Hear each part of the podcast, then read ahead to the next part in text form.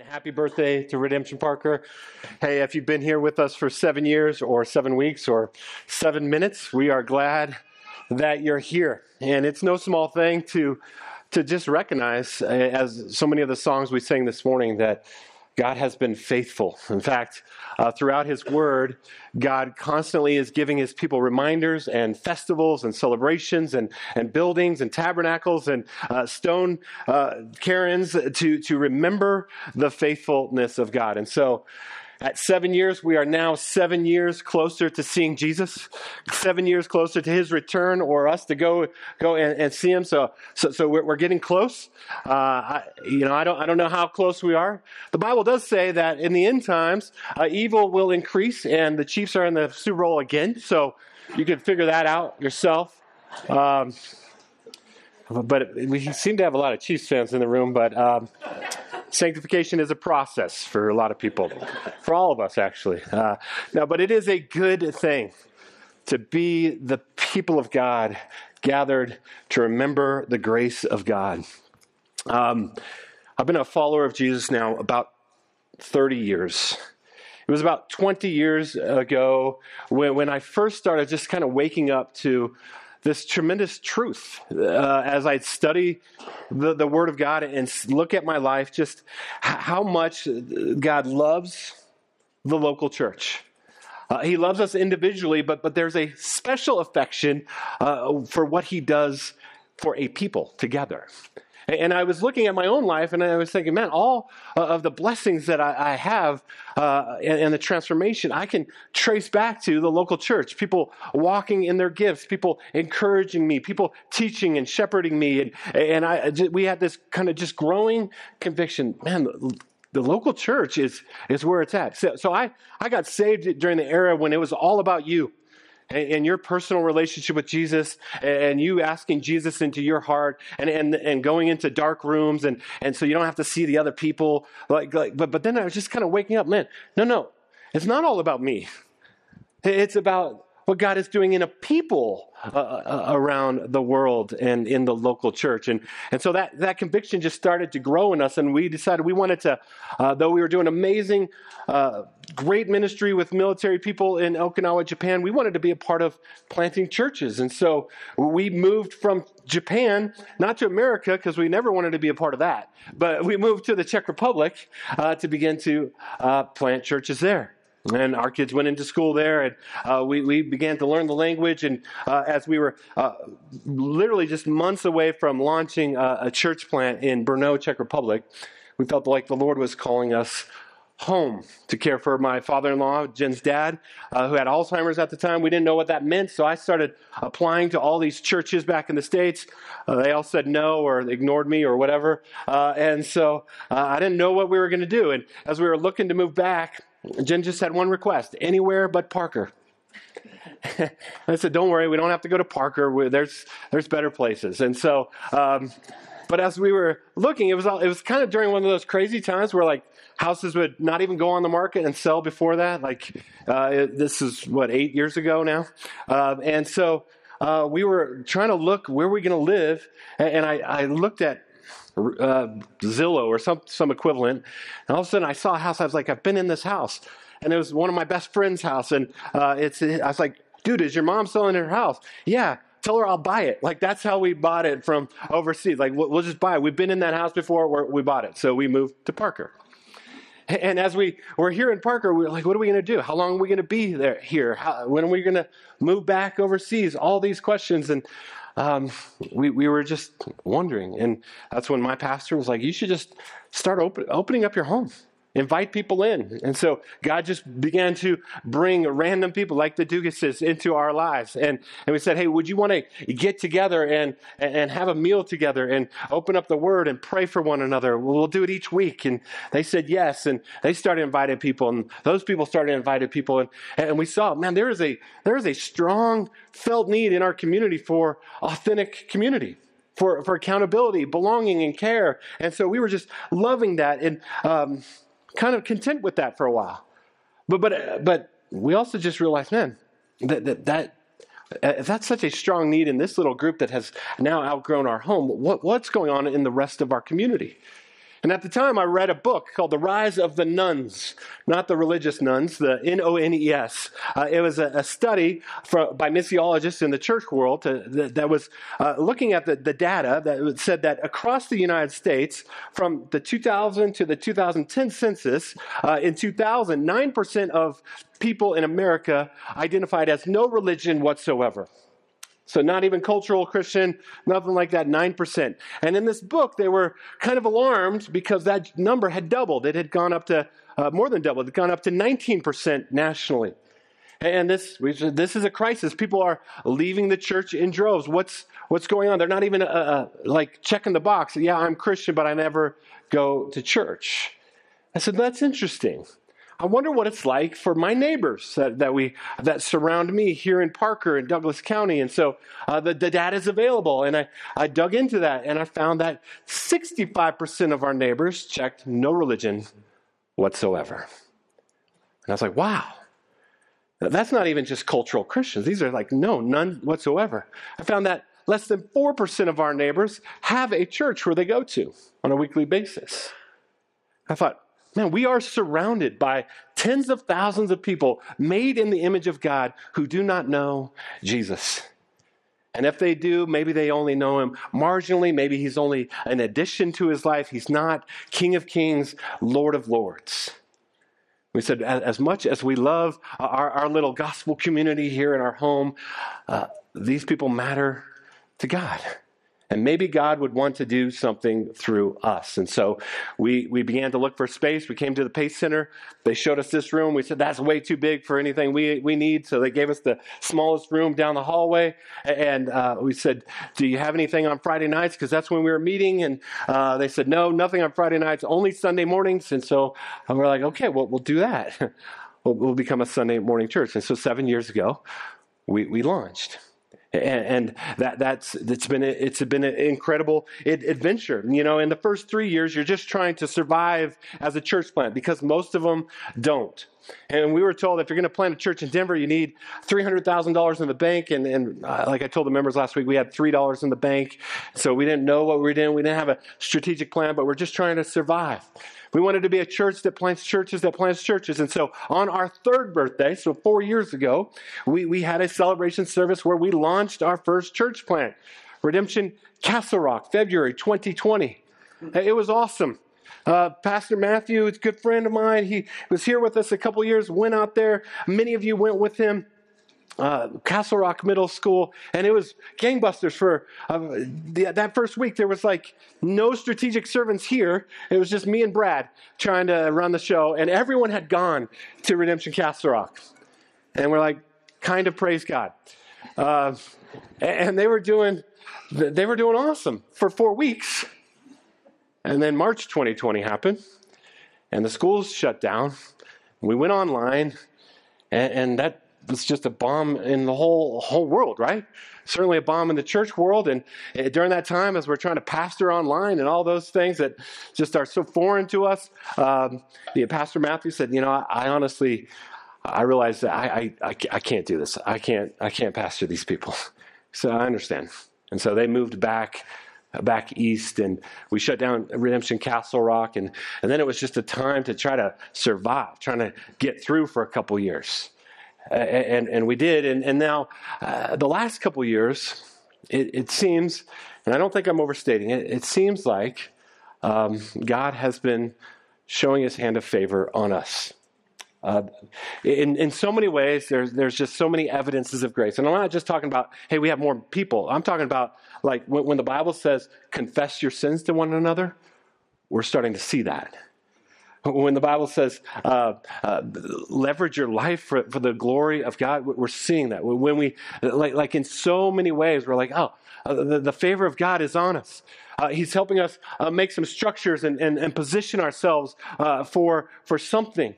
We, just believe that now at, at, year seven, that this, this is maybe a, a crossroads moment, or at least a crossroads season in, in our life as a church. One of the things I loved about doing military ministry for 10 years is uh, most of the people we worked with were 18 to 25 year olds. That's, that's an amazing crossroads moment in people's lives, right? that they're just starting out. They're starting to who they date, uh, what, what, they're going to do for their career, uh, where they're going to go. Like the decisions that they make in that moment uh, is going to shape them for the rest of their lives. And they would just invite us into that, and we would kind of seek the Lord's face together. That was amazing. But, but I, I think the same is true here now at Redemption Parker. We're entering a season that's a crossroads moment. And in the crossroad moment, it's going to determine whether or not, uh, whether or not, what, what kind of church we're going to be. Not just next year or the next seven years, but really, uh, our, the question that kind of hangs over us are we going to be the kind of church that has a, gener- has a multi generational impact that's going to bless people that, that aren't even in the room, that's going to bless people that once we're long gone and dead will still be sing, singing the glory of God at Redemption Parker. And, and I know what I desire, but I don't know how God's going to do that. But I hope that you would have that desire as well. So th- this week and, and for the next couple weeks, we're going to pause on our Luke series just for a couple weeks and, and just kind of remind us of who we are. Remind us of what we are. Remind us of our vision. So if you've gone to our website and you've seen on the banner, uh, you'll see it say this We are a church that exists to enjoy Jesus and make disciples. Now, that's not just a throwaway slogan. It used to be on the banner, uh, we exist for the glory of God and the joy of all people, which we wholly believe. We just think this helps flesh that out a little bit. But, but uh, but I think in this crossroads moment as a church, if we're really going to go forward into what God has for us, not just as individuals, but collectively, we've got to understand what we actually mean by this. But what we mean by we say when we invite you to wrap your life around this statement, we are a church that exists to enjoy Jesus and make disciples. So we're going to take the next few weeks and kind of unpack that together. I'm going to just take the first part of that. We are a church that exists. And you're like, so what? There's thousands of churches. Yeah. No, no, you don't understand that every church that exists is a miracle of God. Right? For the last seven years, the Apostle Paul is going to remind us for the last seven years, as a church, we have faced, and this is not overstating it, demonic oppression and, and, and resistance. Like Paul says, we, we don't struggle against flesh and blood. You, you think our enemy delights that there's a church singing the praises of God in our city? Absolutely not. And he wants to undermine it at every turn. And so it's a miracle that we are a church that exists. We are a church that exists. Now, I, I love the church universal.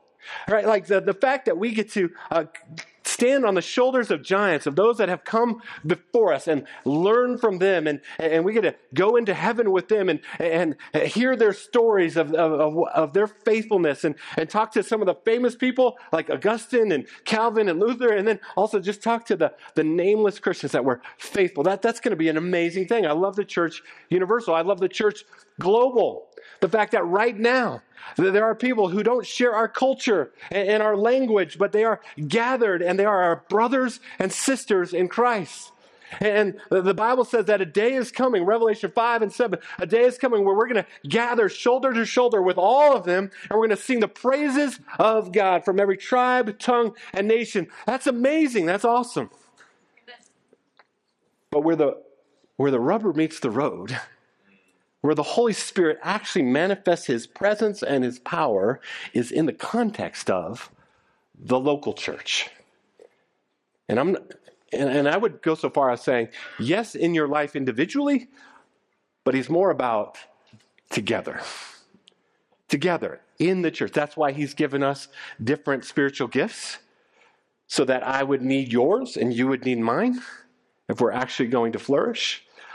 The, where the rubber meets the road is in the context of the local church. So we are a church that exists. Um, and we're not here by accident. But like you might point to a few things, some decisions that maybe you thought you made or other people made for you, and all of a sudden you found yourself in Parker, Colorado. But but the Bible is going to tell us that in spite of all those things, there are actually billions and trillions of factors that are that are at play with, with a hand of a sovereign, good, providential God directing all of it.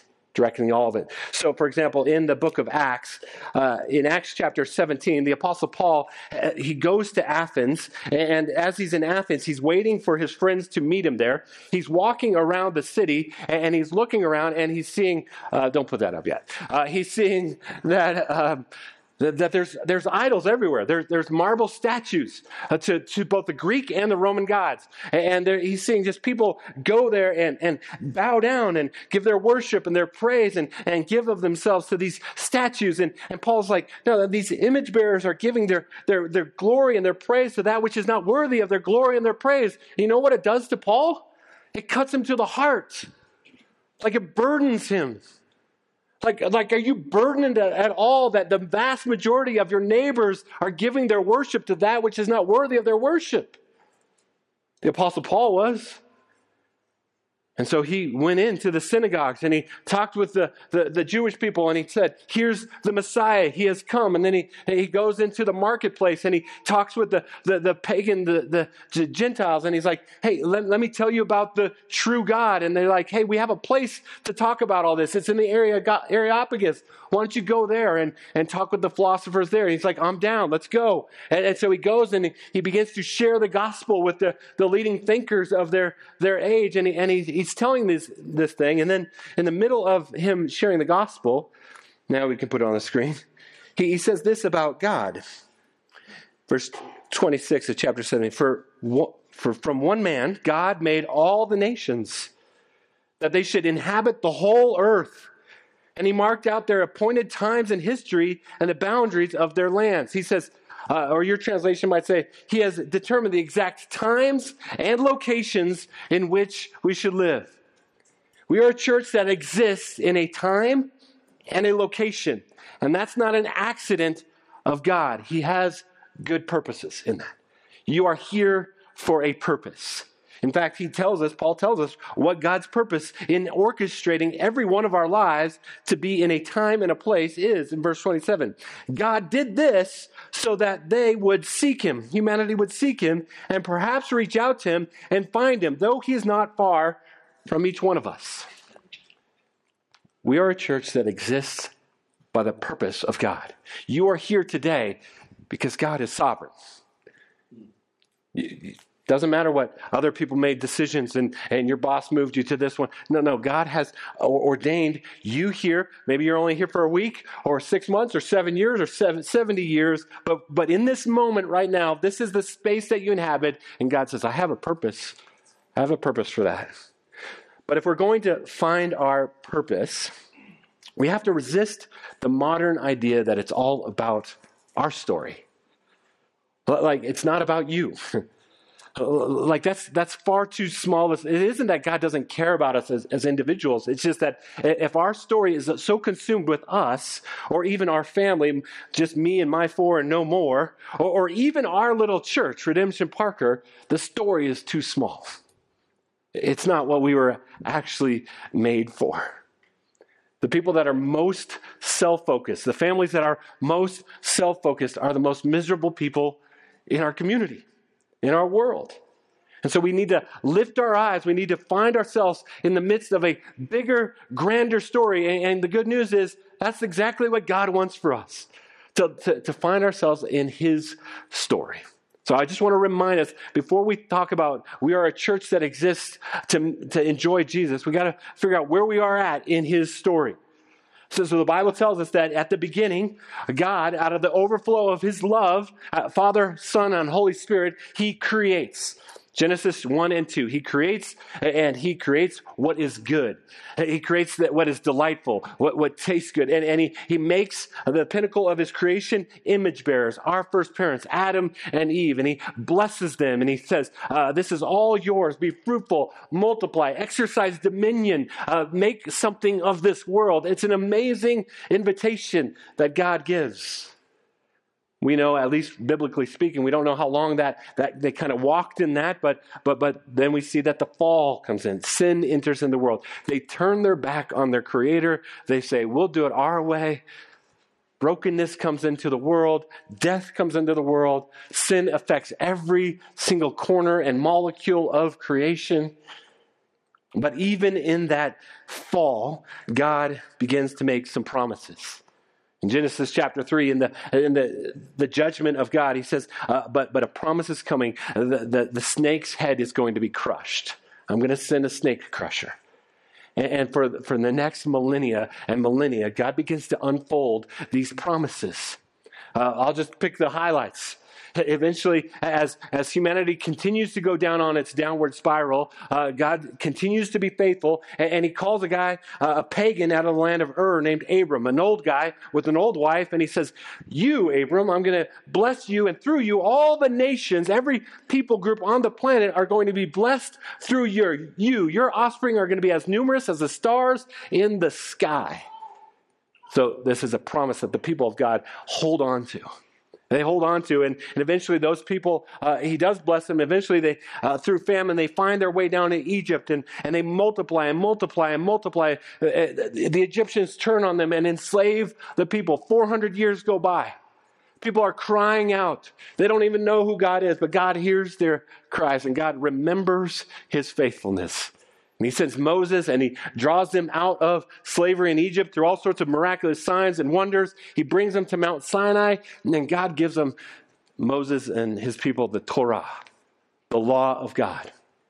And he says, This is my will and this is my ways. As you walk in these ways, you will be my people. I will be your God. You will flourish.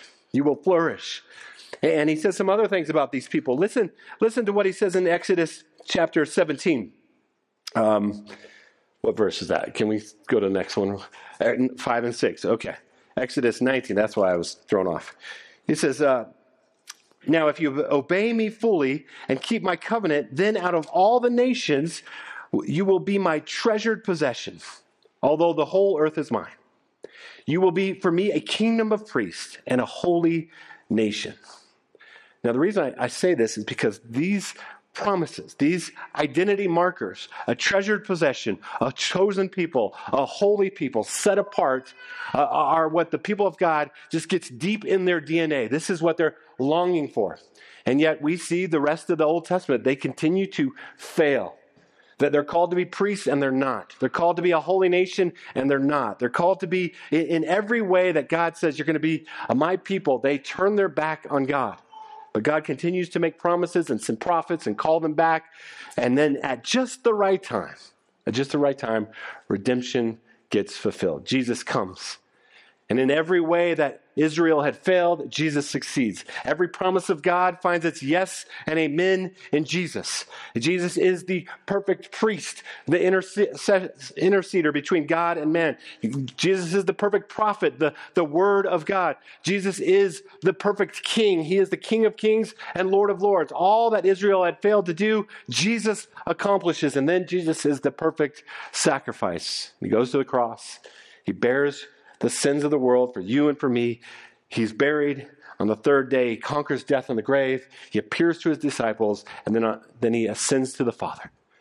We know a day is coming where uh, he's going to come back and judge the living and the dead.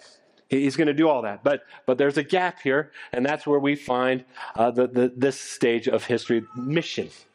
In fact, if we were to zoom in on mission, we would find ourselves. That's where we're at. If we, if we zoomed in far enough, this is the role that we play together. The question is, will we, will we play it well? Like, like if this is true, if this is true, then, then isn't this what life is about? And if this is not true, then what are you even doing? Like, why are you here? There's better things to do with your Sunday morning. But what is so odd is that, that we, we try to live in the in between. Like, ah, I kind of will add Jesus. I'll kind of treat the church like this. I'll kind of do that. Like, it doesn't make any sense. Either this is the story of God that we are invited into, or it's not. And we would do better to go skiing on the weekend. Maybe not on the weekend, but you know what I'm saying. Right?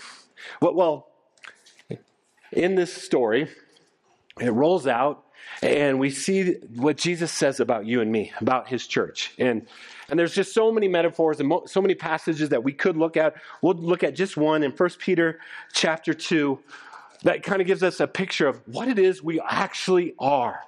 who we are. And the reason I, I share the Exodus passage is because I want you to hear some of the things that, that resonate that, that was, was meant to be true of the people in the Old Testament now is true of us in this room.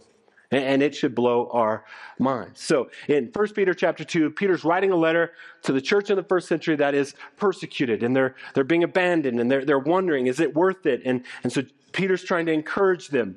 1 Peter chapter 2, verse 4 says that you come to him, Jesus, the living stone. So, so immediately they would think of, oh, the tabernacle. Oh, no more than that, the temple. The temple was the, the I mean, you, we don't understand how insanely um, focused they were on the temple. Like, like if we really believe that, that the manifest presence of the God of the universe made his glory dwell in the temple, we, we, we'd be a little bit more uh, obsessed about the temple, right? And, and so Peter says, uh, as you come to him, the living stone, rejected by humans, but chosen by God and precious to Him, you also, this is amazing, this is crazy. You also, church, you also, Redemption Parker, like living stones, are being built into a spiritual house to be a holy priesthood. Offering spiritual sacrifices acceptable to God through Jesus Christ. He says we are living stones. We, we are now the, the, the, temple of God. We are where the manifest glory and power of God can be uh, encountered on the planet in this time and this place, right here amongst this people. Like, like if we could just wrap our minds with what God says about you, like, like they, that would change everything. We're living stones. Um, we planted in 2017. That also happened to be the 500th anniversary of the Protestant Reformation uh, when Martin Luther nailed his 95 Theses on the church doors in Wittenberg, Germany. And so we also had opportunity to do some work in Europe.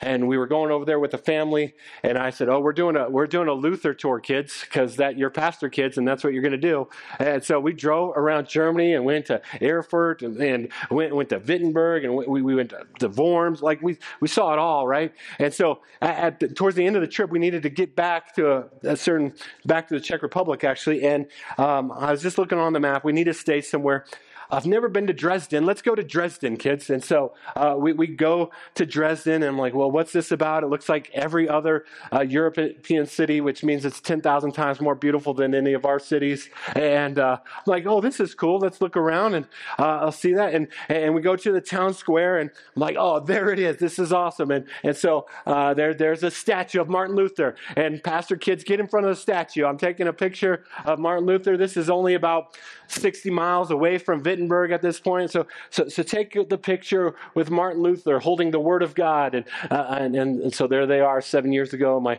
my daughter's like, don't show that picture. I'm like, they can't see it. Don't worry about it. Um, but, but there it is. I was like, that's cool.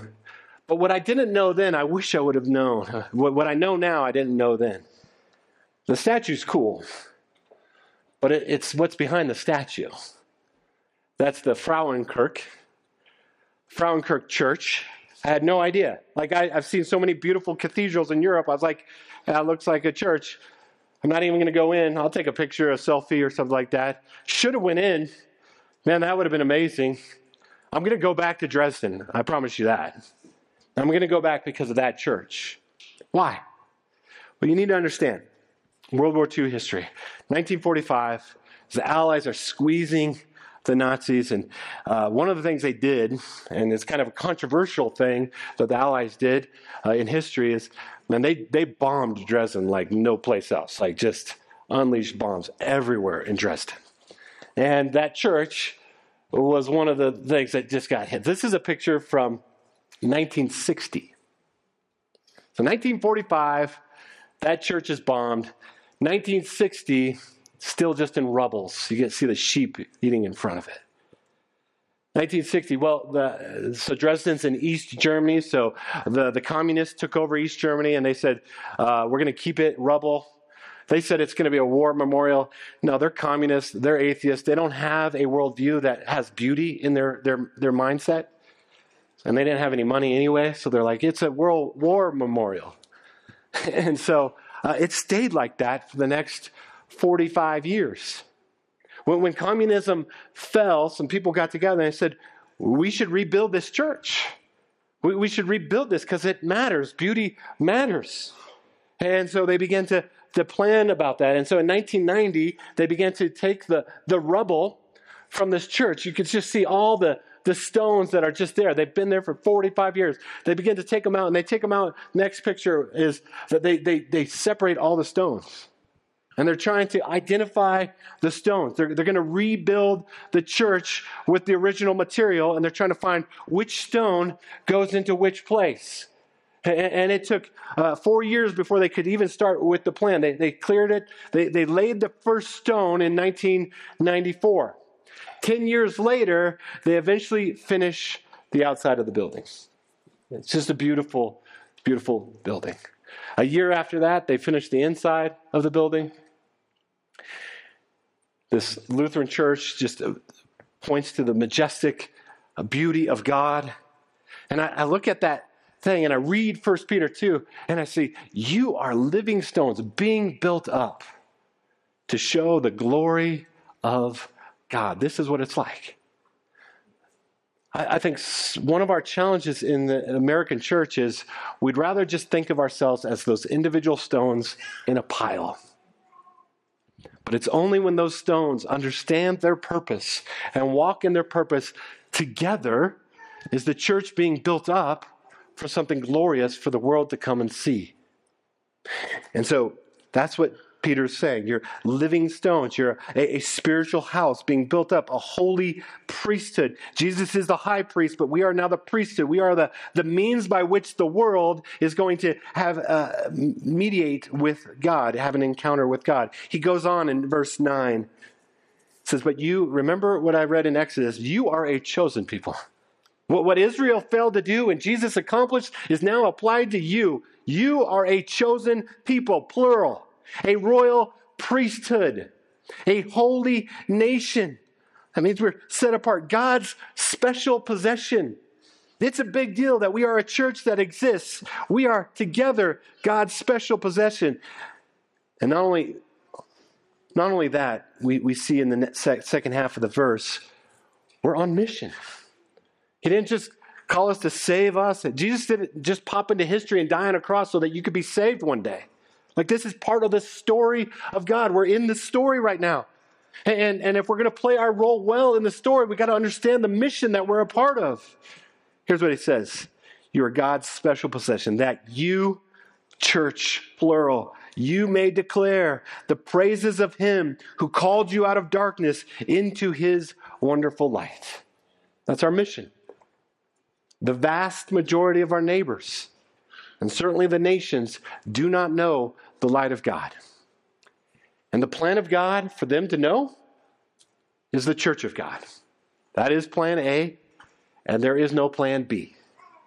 So, again, the question for us at year seven at a crossroads moment is in this time is this is our time to shine this is our place to shine the question will be will we be found faithful will we be found faithful now, that requires each of us to understand the mission. It requires each of us to understand our calling. It requires each of us to understand our own gifts and grow in those gifts and walk in those gifts. It requires a ton. But will we be found faithful?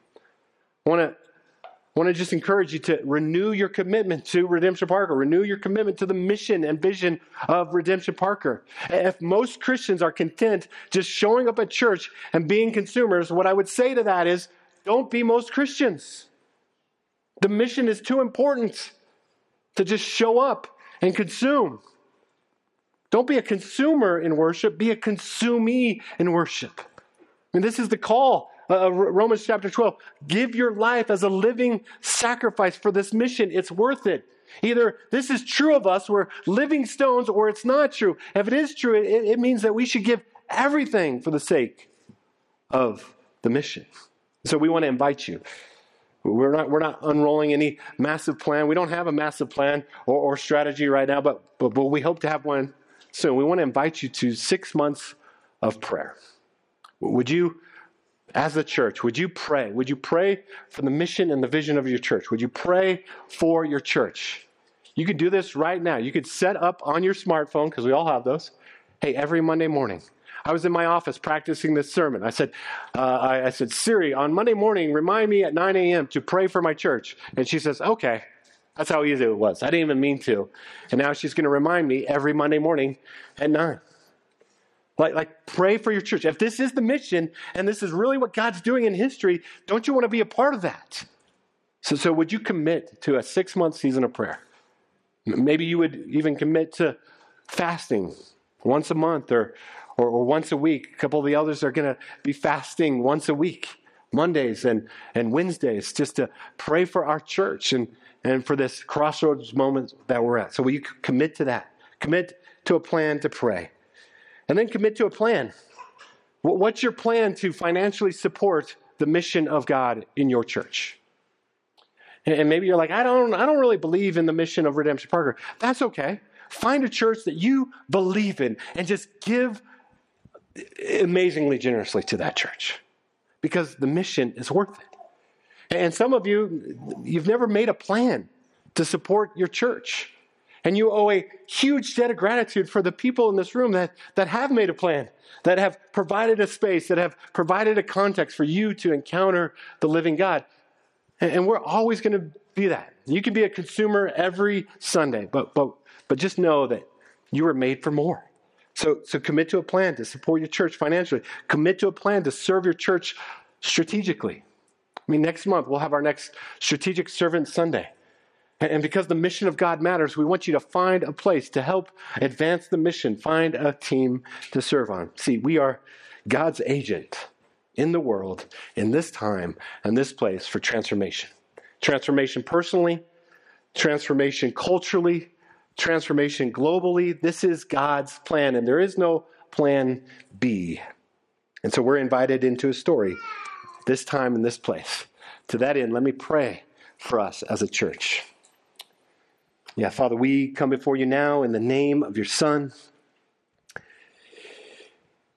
who loved us and gave himself up for us.